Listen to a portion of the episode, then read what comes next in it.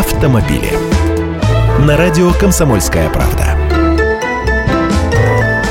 Здравствуйте. Вот как нужно продавать машины. Основатель американской компании по производству электромобилей Элон Маск представил революционную Tesla Model 3.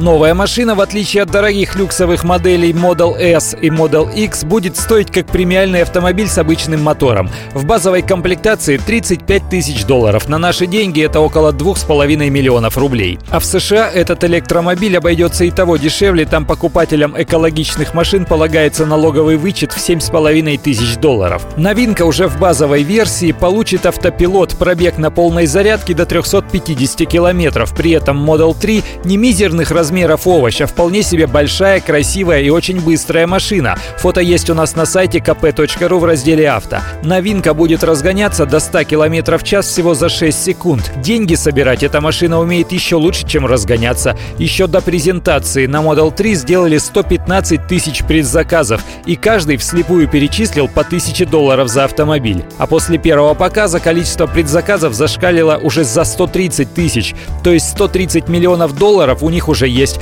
а машины у покупателей появятся лишь в следующем году. Кстати, Tesla — это самые популярные электромобили в России. На 1 января нынешнего года в России числилось 152 автомобиля Tesla. Хотя официально эта марка у нас не представлена, и цены на их машины начинаются примерно от 6-8 миллионов рублей.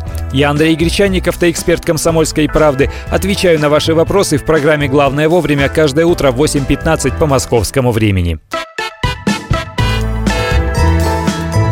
Автомобили.